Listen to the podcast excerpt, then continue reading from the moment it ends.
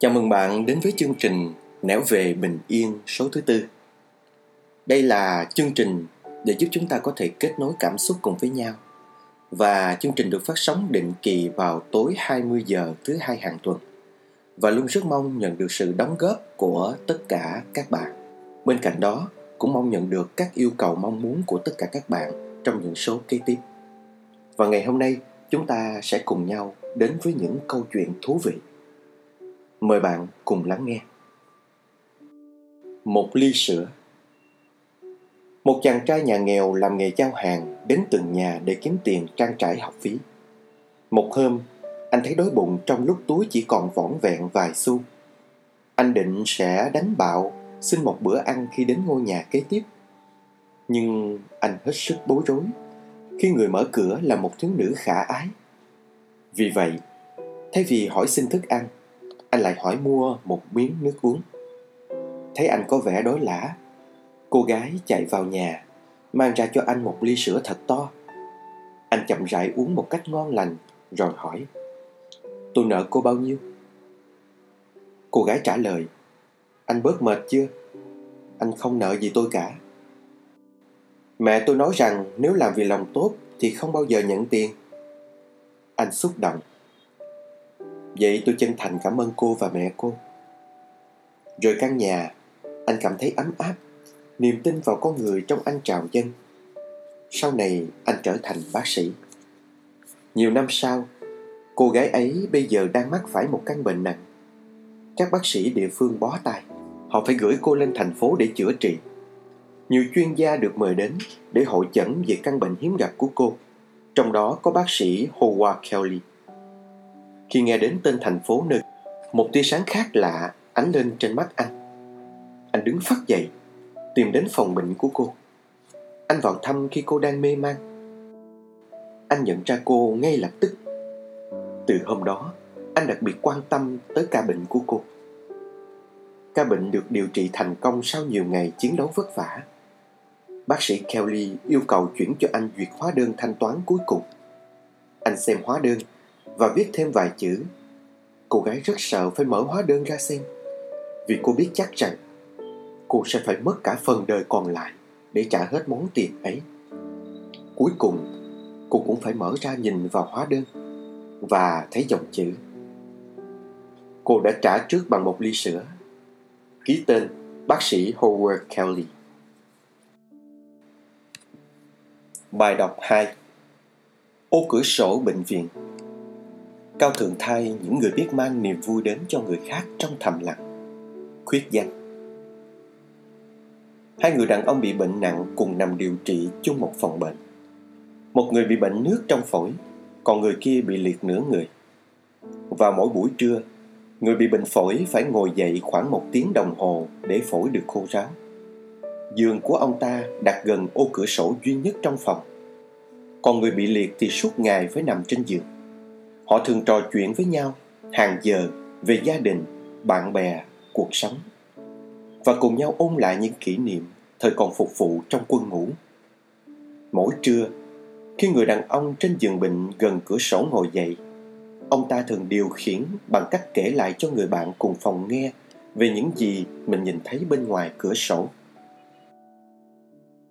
Qua lời kể của bạn, người bệnh ở giường bên kia như được sống lại trong thế giới muôn màu muôn vẻ bên ngoài cửa sổ. Nơi đó có một công viên xanh ngát với hồ nước trong xanh, thơ mộng cùng đàn thiên nga thông thả lượn quanh. Cạnh đó, những đứa trẻ đang thả lên mặt hồ phẳng lặng những chiếc thuyền bằng giấy. Những đôi tình nhân tay trong tay đang dìu nhau dạo quanh luống hoa hồng đỏ thắm. Tất cả như bức tranh thơ mộng đầy màu sắc trong khi người bệnh gần cửa sổ say xưa kể, Thì ở giường bệnh bên kia, Bạn của ông đang liêm diêm đôi mắt, Mường tượng trước mắt mình Một khung cảnh đẹp như mơ. Vào một buổi chiều ấm áp, Người bệnh ở giường gần cửa sổ Kể lại cho bạn mình nghe Về cuộc diễu binh đang diễn ra bên ngoài. Mặc dù không nghe được dàn nhạc đang tấu khúc quân hành ngoài kia, Nhưng người đàn ông bị liệt vẫn có thể hình dung ra quan cảnh hùng tráng ấy ngày tháng lặng lẽ trôi qua Một buổi sáng, như thường lệ, cô y tá trực đem nước đến cho hai người. Thì phát hiện người bị bệnh phổi đang nằm bất động trên chiếc giường cạnh cửa sổ. Ông ấy đã trút hơi thở cuối cùng trong giấc ngủ yên lành đêm qua. Sau cái chết của bạn, người đàn ông bị liệt yêu cầu được chuyển sang chiếc giường cạnh cửa sổ. Trên chiếc giường mới, nén đau đớn, ông tìm mọi cách chống tay từ từ ngồi dậy và bắt đầu phóng tầm nhìn ra thế giới bên ngoài. Nhưng trước mắt ông chỉ là một bức tường trắng xóa. Mãi sau này ông mới biết được sự thật. Người bạn quá cố của ông là một người mù. Thậm chí ông ấy còn không thể thấy được bức tường vô cảm kia. Điều ông ấy muốn là đem lại cho bạn mình niềm vui và sự an ủi. Bài đọc 3 Hộp kem Chị ơi, xin lỗi, chị có thể đổi lại cho em hộp kem 5 ngàn được không ạ? À? Cô chủ quán lộ rõ vẻ khó chịu khi đang định đặt hộp kem loại 10.000 xuống cho vị khách nhỏ. Nhưng không để ý đến ánh mắt xem thường của cô gái. Chỉ sau một loáng, cô bé đã ăn hết hộp kem. Tiến đến quầy trả tiền với tờ 10.000 duy nhất trên tay. Cậu bé nói nhỏ với cô gái. Chị vui lòng gửi phần tiền còn lại cho bác có đứa con nhỏ đang đứng trước cửa quán giúp em nhé. Cậu bé quay lưng. Cô gái chợt lặng người nhìn ra cửa. Nơi người đàn ông mù cầm cái đàn đang đứng cạnh đứa con bé nhỏ mà ít phút trước đó đã bị cô mời ra khỏi quán. Bài đọc 4 Hãy đặt ly xuống một giảng viên đang thuyết giảng về cách quản lý sự căng thẳng. Ông giơ lên một ly nước và hỏi các sinh viên. Các bạn nghĩ ly nước này nặng bao nhiêu? Mọi người đều nghĩ ly nước ấy nặng khoảng 200 gram đến 500 gram. Người thầy nói tiếp. Khối lượng nặng bao nhiêu? Điều quan trọng là chúng ta cầm ly nước này trong bao lâu. Nếu tôi cầm nó trong một phút, sẽ không thành vấn đề gì. Nếu tôi cầm nó trong một giờ, tôi sẽ cảm thấy mỏi tay. Và nếu tôi cầm nó trong một ngày, các bạn sẽ phải gọi xe cấp cứu cho tôi đó.